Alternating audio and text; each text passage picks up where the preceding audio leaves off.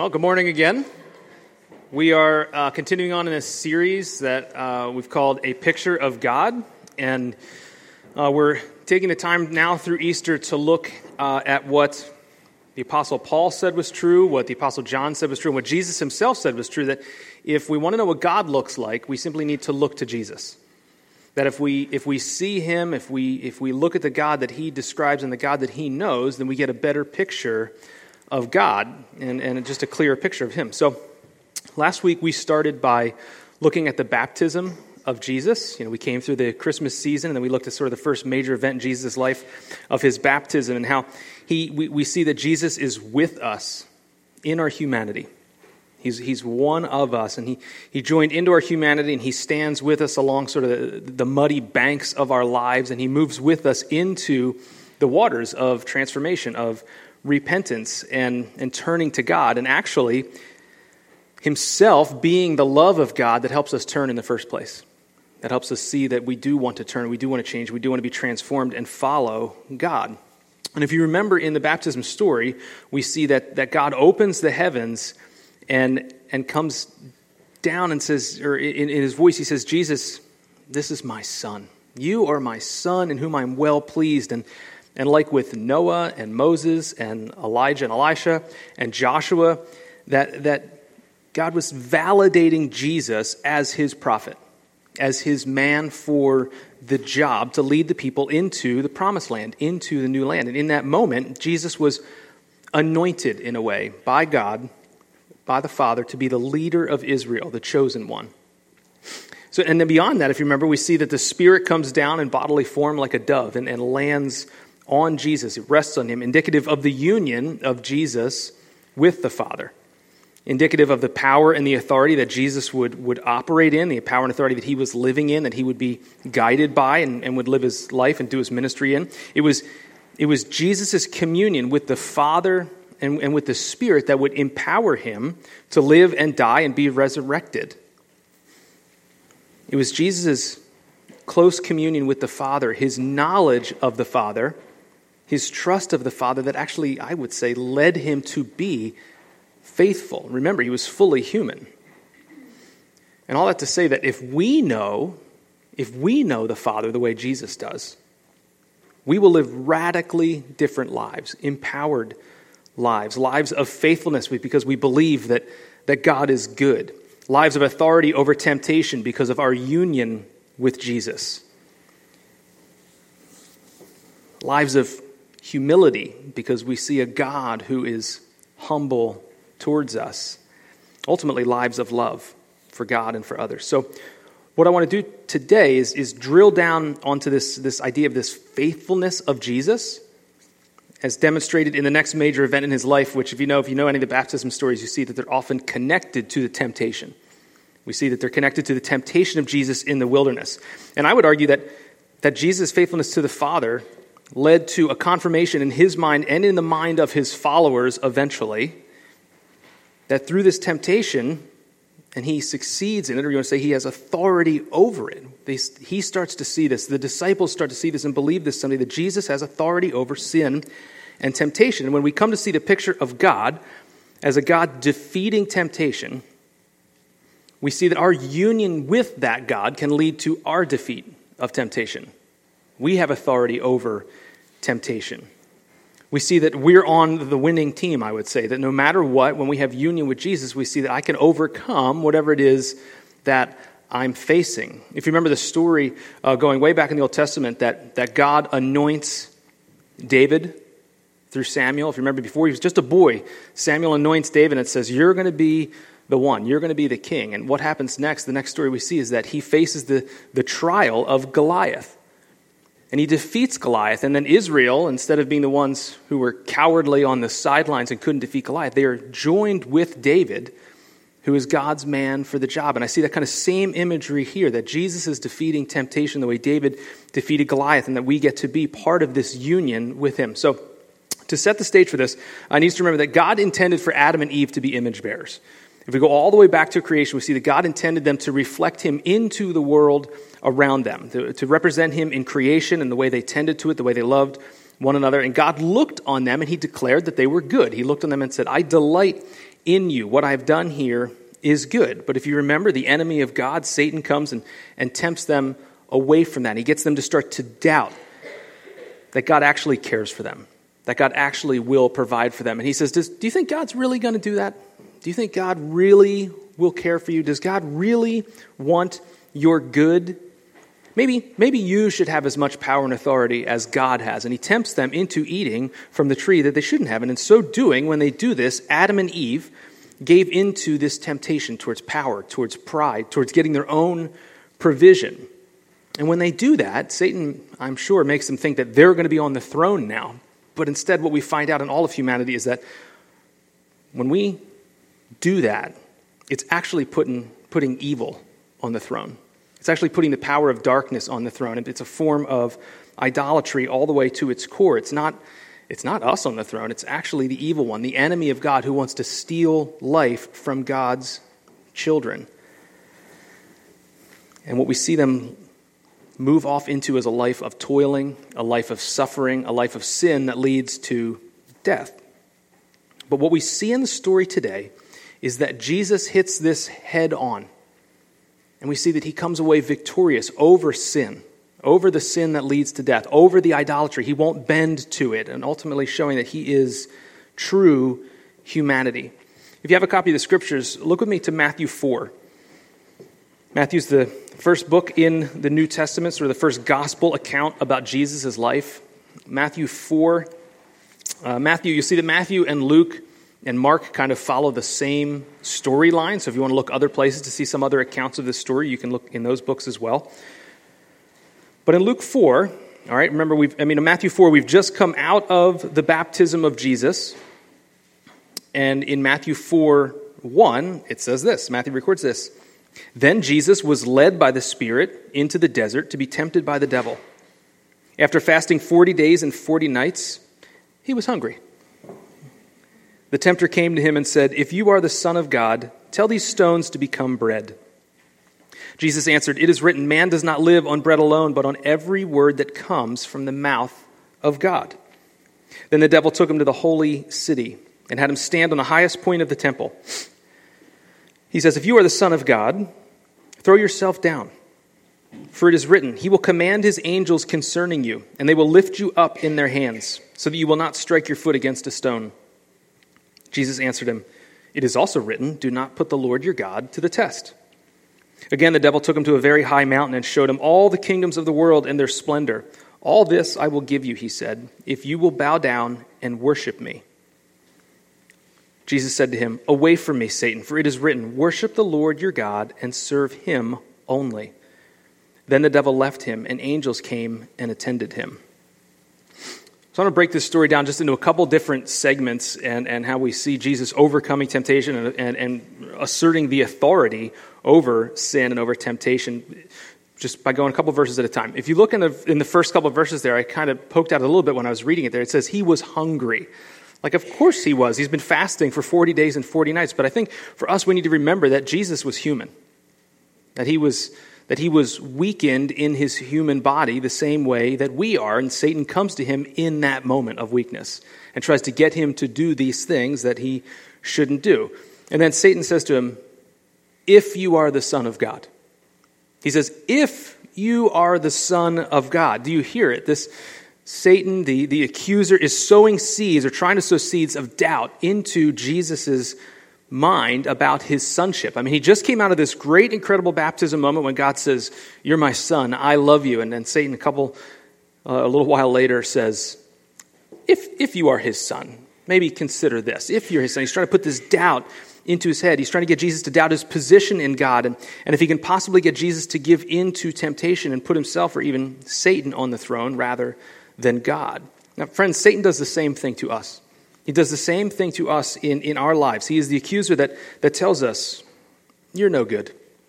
You're undeserving of God's love. You're not really his son. You're not really his daughter. He tries to sow these seeds of doubt into our head. And if we start to believe that, man, we're susceptible to so much that we will lead into, lean into all kinds of different behavior that leads to death. It's a form of idolatry.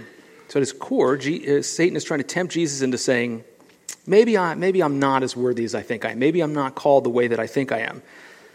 So in verses 3 and 4, uh, he says, If you're the Son of God, tell these stones to become bread. He's appealing to this hunger.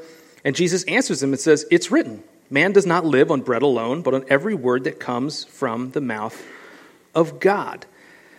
Now, this, this goes back to an earlier story uh, in, in uh, Israel's journey through the desert. If you remember when they came out of Egypt, they wandered through the desert for a good bit of time. And, and if you look down in the bottom of your Bible there, it might even say that this verse comes from Deuteronomy 8. Uh, but, but really, it's a story even further back than that. It's a story from Exodus 16. So you don't have to look there now. I'm just going to tell us about it. But if, if you want, read Exodus 16 and 17 this week, and you can see this journey and sort of the parallels that happen in Jesus' temptation here. In this story, Israel is wandering through the desert and God miraculously provides food for them. Remember, they're hungry, they're wandering, and they have nothing to eat, and God makes it, it makes this, this dew come down that looks uh, like bread, and, they, and they're flour, and they put it together and they make bread out. It's called manna. And Israel was in need of this, and God miraculously supplies it. So, this is referencing this in this story here in Deuteronomy. So it's this miracle that goes on, and the people are provided for in the desert. And later, when Moses is, is getting ready to, to leave this earth, he's getting ready to die, he is warning them and reminding them about where they've come from, how God has cared for them all of these years, how God has provided this manna for them, how God even allowed them to grow hungry so that he could miraculously provide for them and, and, and prove himself to them. And in Deuteronomy 8, it says this. Moses says this about God. He says, He gave you manna to eat in the wilderness, something your ancestors had never known, to humble and test you, so that in the end it might go well with you. Then he warns them, You may say to yourself, My power and my strength have provided and have produced this wealth for me. But remember, the Lord your God, for it is He who gives you the ability to produce wealth, and so confirms His covenant, which He swore to your ancestors as it is today. He's saying Moses was warning the people all these years ago this you didn't provide for yourself. God provided for you miraculously led you through the desert and provided these things for you. And so in deuteronomy 8 he says man god, you don't live on bread alone. You live on the authority of god. You live on, on the words that come from god and provided that manna for you in the first place. Trust him. So when, when the enemy is trying to convince jesus to turn the stones into bread he's hearkening back to this idea of trusting God and whether or not you'll trust Him to provide. And Jesus says, I don't live on that. I don't live on bread alone. I live on, on the words that come from my Father. I live on His authority. I don't rely on my own power. I rely on the Father's power to provide for me. It's by His word and authority that provision happens in the first place. And Jesus is painting a picture of a Father that loves His children, that provides for His children in their need. He gives them their daily bread. Remember, Jesus told us to pray for that. Look, friends, I have found this in my own life that when I when I try to turn stones into bread, I don't mean in a miraculous way, but when I try to force things to happen rather than trusting God to provide for me, it doesn't go well. Like I could tell you story after story of mishaps that I've fallen into because I'm like, well, I'm just going to make this happen. I'm going to force this to happen. I'm going to get this car. I'm going to make this money. I'm going to get this job. I'm going to get this. I'm going to do these things to try to provide for myself. And it doesn't go well. I've learned to trust that God will provide, not that I don't have to work for these things, but trust that God is the one who provides these things for me, and I don't need to force it into being. So Jesus is recalling this thing from Exodus 16 to trust God to be the provider. So Satan throws another attempt at him. In verse 5, he says, Then the devil took him to the holy city and had him stand on the highest point of the temple. If you are the Son of God, he said, throw yourself down. Then he quotes Scripture. He says, For it's written, He will command His angels concerning you, and they will lift you up in their hands, so that you will not strike your foot against a stone. Uh, Jesus answered him, It is also written, Do not put the Lord your God to the test. Now, this is kind of a bizarre story, kind of a bizarre backstory that happens here, uh, and I wanted to try to dive into it just a little bit about what, like, what is going on here. Again, this accuser is trying to get Jesus to doubt his sonship. He's saying, if you're the Son of God, maybe throw yourself down from here and see if God shows up and protects you. He's trying to get him to doubt his position in, in God. So he tells Jesus to throw himself down. And, and Jesus' answer, to me, seems to make sense. He says, Don't put the Lord your God to the test. Like, hey, I'm not going to give God a challenge like that, right? Like, that's how that reads. not going to put the Lord my God to the test. But again, there is more to this. Like the bread and the stone story, this goes back to another event in the Exodus of Israel. In Exodus 17, uh, in, and in Deuteronomy there in 6, it quotes it. It says, Do not test the Lord your God like you did at Massah. He names this place. Moses is getting ready to leave the earth, and he warns the people Don't test the Lord like you did at Massah. Well, what the heck is this about? Like, what, why is Jesus recalling a story about not testing the Lord from Exodus 17? Well, if you go and you look at that story, you see in Exodus 17, and the people have been provided for by God. Manna has been coming down. They're making bread for it. They're wandering through the desert. They're being fed, but now they're thirsty. So they're saying, We need water. They start quarreling with Moses, it says. And they're, they're arguing with him. Why, you know, why'd you lead us out here? Maybe it would have been better if we had stayed in Egypt. Get us water and they quarrel with him and, and complaining to him that they, maybe they should have stayed in Egypt. And at first, it seems to be that their sin would be arguing with Moses, which it certainly was. They should not have been arguing with God's appointed leader. But Moses says at the end, at the end of chapter 17, he says, They were sinful because they tested the Lord by saying, Is the Lord among us or not? This was the test.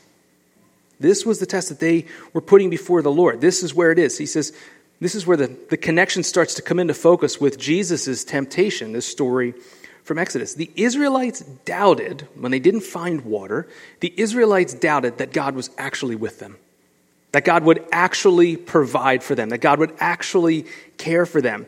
And it says, yeah, you quarreled with Moses. That was bad enough, but you didn't believe that God was in this. You didn't believe that he would care for you. And this is what it means when he says, don't test the Lord like you did at Massah when you complained about the water. The story ends there with God providing water for them from the rock, if you remember. And this is all sorts of symbolism here of Jesus that we see in the book of John. But the point being, they didn't believe that God would be there to protect them. They didn't believe that God loved them and would care for them. So when Satan is telling Jesus to throw himself down, throw yourself off of this high point and see if God shows up to protect him, Jesus says, I'm good. I don't need to do that. I already know that God is protecting me. I already know that God led me here and God is leading me, and whatever God wants, He will do. I'm trusting Him. I'm not going to test God in that way. I'm not going to test Him to see if He shows up because I already know that He's here. He's got me secure. He's looking out for me. I mean, think about this. If Jesus says, Yeah, you know what, let's, let's do this. Let's, I'm going to jump off of here and see if God shows up. That word if right there is his lack of faith. It's his doubt. He's already saying, he's already testing God by saying, I don't know if God will do this. I don't know if God is for me. Will God actually protect me? And so Jesus says, I'm not doing that. I already know that He is here and He is for me and He's leading me and guiding me.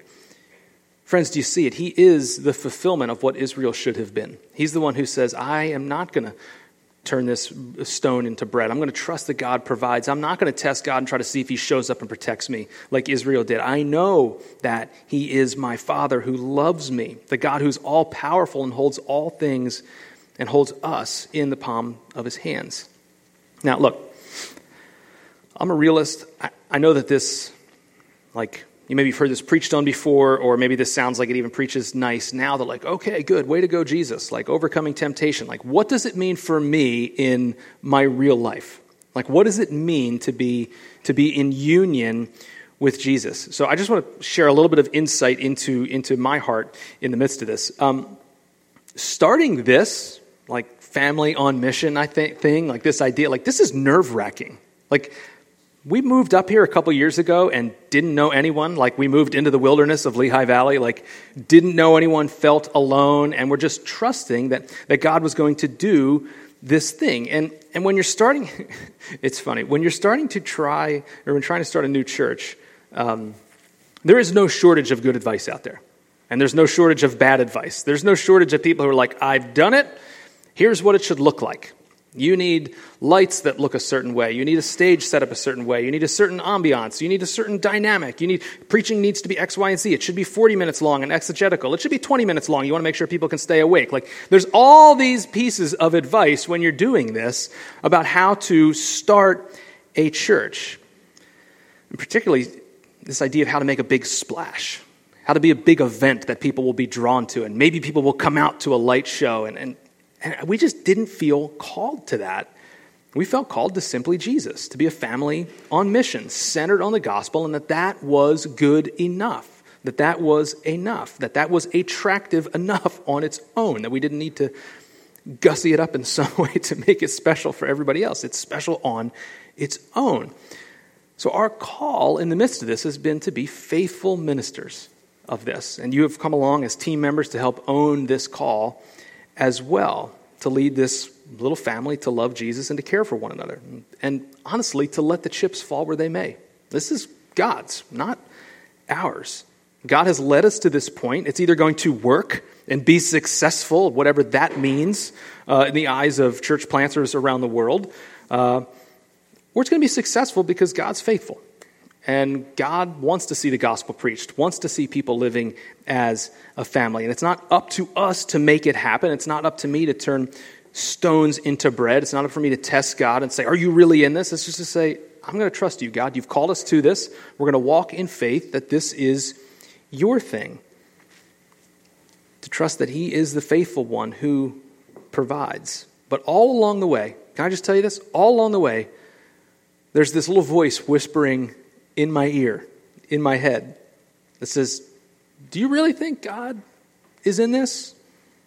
Do you really think people are going to join this unimpressive show at the YMCA in Nazareth? Like, do you think, yeah, I, maybe you're not, maybe you're not, the, you're not valid. You're not enough good, good enough preacher. You don't have good enough singing. Maybe you need to put more chairs out, or maybe I need to put less, a better part. Like, right, like there's all these voices that start to speak into my head and try to get me to doubt. So when I'm preaching about this, like, understand, I, I get that it might preach well and say, don't be tempted. Like, but I understand what it feels like to have validity, to have your self worth poked at, to to have your, your, you know, your idea of self be messed with. But what we see Jesus doing and what we're trying to do is say, God is already at work. God is already at work on my behalf and his behalf. He has brought us here. He's brought you to where you are in your life, and he's walking with you in it. We don't need to force it. We don't need to panic. We don't need to doubt it. We just need to stay the course and continue listening to the Father. What is he calling us to today? What is he calling us to this week? He will continue to lead. And ultimately, what I find is that success uh, in life, and in church ministry, whatever you call it, success is actually just faithfulness. It's just faithfulness, not, it's not a show, it's not a performance, it's faithfulness to what God has called us to. So I actually feel more secure in the risk and in some of the loneliness that we went through in the beginning than if I was trying to seek my own security and provision. Plus, it's a lot more fun. I mean, I can just tell you, it's a lot of fun to follow God and like watch Him do things and provide people. Like, I didn't know who was going to show up today. But I was like, we got to do this. Like, this is going to be fun. And if there's 10 people there, great. And look, like, God provides. Like, He knows what He has called us to. Anyway, I'm rambling about myself. I'm sorry. I just want you to know that I know what it feels like to have self worth poked at by the enemy and to say that I'm not good enough and that we're not doing enough. Am I really His son? Am I really His daughter? All right, look with me at verses 8 to 11. This is sort of the most kind of straightforward uh, section here. It says, Again, the devil took Jesus to a very high mountain and showed him all the kingdoms of the world and their splendor. All this I will give you, he said, if you will bow down and worship me. And Jesus said to him, Away from me, Satan, for it is written, Worship the Lord your God and serve him only. Then the devil left him, and angels came and attended him. Again, Jesus is quoting Deuteronomy 6. If you look, you know, maybe your Bible has a little note down there. He's quoting Deuteronomy 6, which again is Moses reminding the people about their Exodus journey, saying, Worship the Lord only. Don't worship these other gods. Don't bow down to anyone else.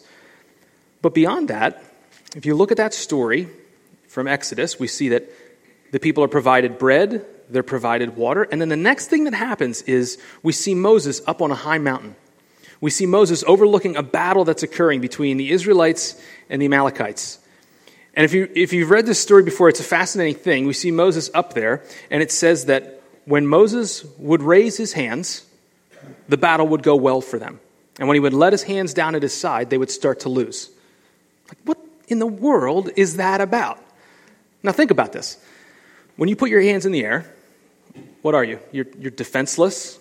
You're not holding a weapon. You're at a place of weakness. You're at a place of saying, I give up. God was proving again to the Israelites through Moses symbolically having his hands in the air that he is the victor over the enemies.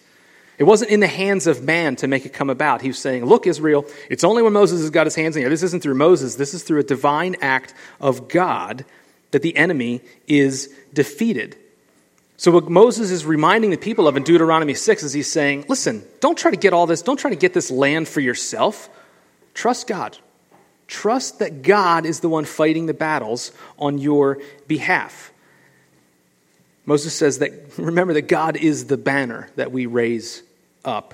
So when Satan tempts Jesus with getting power by bowing down to worship him, by giving him authority, Jesus combats this by saying, I worship God only. He is my banner. He is the one worthy to be worshiped. He is the victory. He is the power and the authority, not you. Not me, not Satan. God is the power and the authority. And with that, the devil, the enemy of God, flees. He flees the presence of Jesus, and Jesus, through his faithfulness to God, is proven to be the true faithful one, the faithful Son of God, the new Adam, who did what the original Adam couldn't do and gave in to the temptation and put himself on the throne and ultimately put evil on the throne. We see that Jesus is proven to be the true faithful Israel who withstands the temptations through the desert, in the wilderness, and re- resists the devil. And in so doing, he's true humanity. This is what it looks like to be truly human, with authority over the enemy of God. Now, look, I'm aware that most of you aren't out there actually making deals with the devil. Like, I assume that that's the case right now. I've heard it happens, but I assume that you, you, know you're not you're trying to follow God and you're out not making out deals with the devil to try to get authority over uh, you know foreign nations. But I do think that we often compromise. We make these little deals in our head about how to get ahead, about how to get authority at the job, or uh, to get accolades in school, or uh, you know in, in athletics and we sell our soul to these things and we sell out to these things trying to gain our self worth. And I get it. We're not like bowing down to Satan, but we're bowing down to something other than God. We're putting something else on the throne. We're finding our self worth in something other than God. And we compromise and we cross boundaries that maybe we shouldn't be crossing to gain self worth or to gain authority. And it really ends up putting Satan on the throne. Rather than Jesus, Rather than even ourselves, we end up putting Satan on the throne and, and allowing evil to take root in our lives rather than trusting Jesus to provide for us, trusting Him to keep us secure, rather than trusting that we are loved and cherished and have purpose in our union with Him. Friends, this is what it looks like to raise the hands to the Father and say, I trust you. I trust you that, that this is yours to give me self worth. I'm not going to fight or compromise to get these things in my life. I trust you to give me my self worth. So, what do I see in this for us now? What's the picture of God? Well, as much as Jesus was fully human and with us in baptism, I think one of the things we see in his temptation is that he's altogether different as well. He's altogether holy. He's altogether perfect and sinless. He's everything that we are unable to do. He is the faithful one that does not falter when tempted. He's the faithful one that does not give in to sin like Adam did. And he has come, please understand this, friends, he has come to have authority over sin. He's come to have authority over idolatry. And he doesn't give in like we do. He is the one who can lead us into full life. He's the true human that models what it looks like to be dependent on the Father.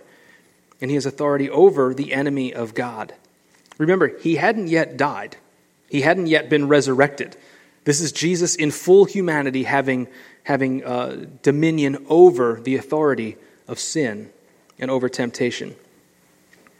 But by our union, by our dependence on Jesus, by our union with Jesus, he goes before us and has authority over sin. By our union with Jesus, we get to put God on the throne rather than the powers that enslave us. So, look, I've heard this passage preached many times. And it's, it's typically the same thing memorize scripture so that you can defeat the enemy. Memorize Scripture so that you can, you can battle the enemy. I, w- I want to just, I want to honor the idea of Scripture memorization. Okay? I'm all for it. It's incredibly helpful to implant these things in our brain. But the reason we put these things into our brains and into our hearts is not so that we can make sure we can battle the enemy, like with the sword, right? Like you've heard this preached about before. Like, this is not what we're called to. We're called to implant these things into our head so that we can remember who we are in our union with Jesus. So that we can remember that it's God who does the fighting, so that we can rest instead of feeling like we're the ones that need to make it happen. We implant these things to remember who Jesus is who God is and who we are in them, sons and daughters of God, who God delights over and says, I love you. I am for you. I will provide bread and water for you. I will give you the promised land and the promised life to live into. We are loved and cherished by God. There's no need to look to the provisions on our own. Listen, we read Scripture to see and know the, G- the, the God that Jesus knows. Okay? We look at Scripture to know the God that Jesus knows. We share our weaknesses with others through community groups and through family who can help us raise our arms because there's times when we're too tired to do that. Or we find ourselves fighting and we have community that says, raise up your arms. Look to the Father to provide for you. We pray to bow the knee and put God on the throne, not ourselves. We ask Him to provide our daily bread, to protect us from falling, asking Him to give us purpose. We do these things to be in union with Jesus, who is the overcomer over temptation. He is the one who slays the giants on our behalf. We simply are called to be in union with Him. Friends, be part of this family. Be part of community groups. Be part of walking with others and reading Scripture and saying, Remind me who I am. Remind me who I am so that I don't falter. Remind me that Jesus is the one who fights on my behalf, and I'm empowered by him to live the fullness of life. Would you pray with me?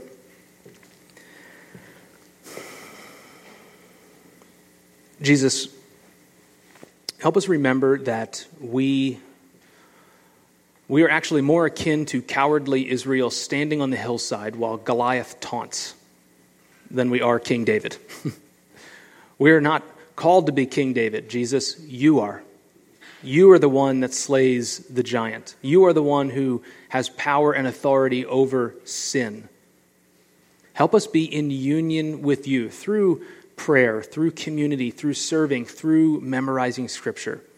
Help us remember who we are so that we can go out and overcome the temptations in our lives. Remember to put you on the throne, not ourselves, not compromise, not accolades, that we can put you on the throne and help us, I don't know, lead into full life and really understand what that looks like to live in the promised land, to live in the kingdom of God, where we are provided for, where we are protected, and where we have purpose as sons and daughters in the family of God. Thank you, Jesus, that you have power over sin. Help us be in union with you. In Jesus' name, amen.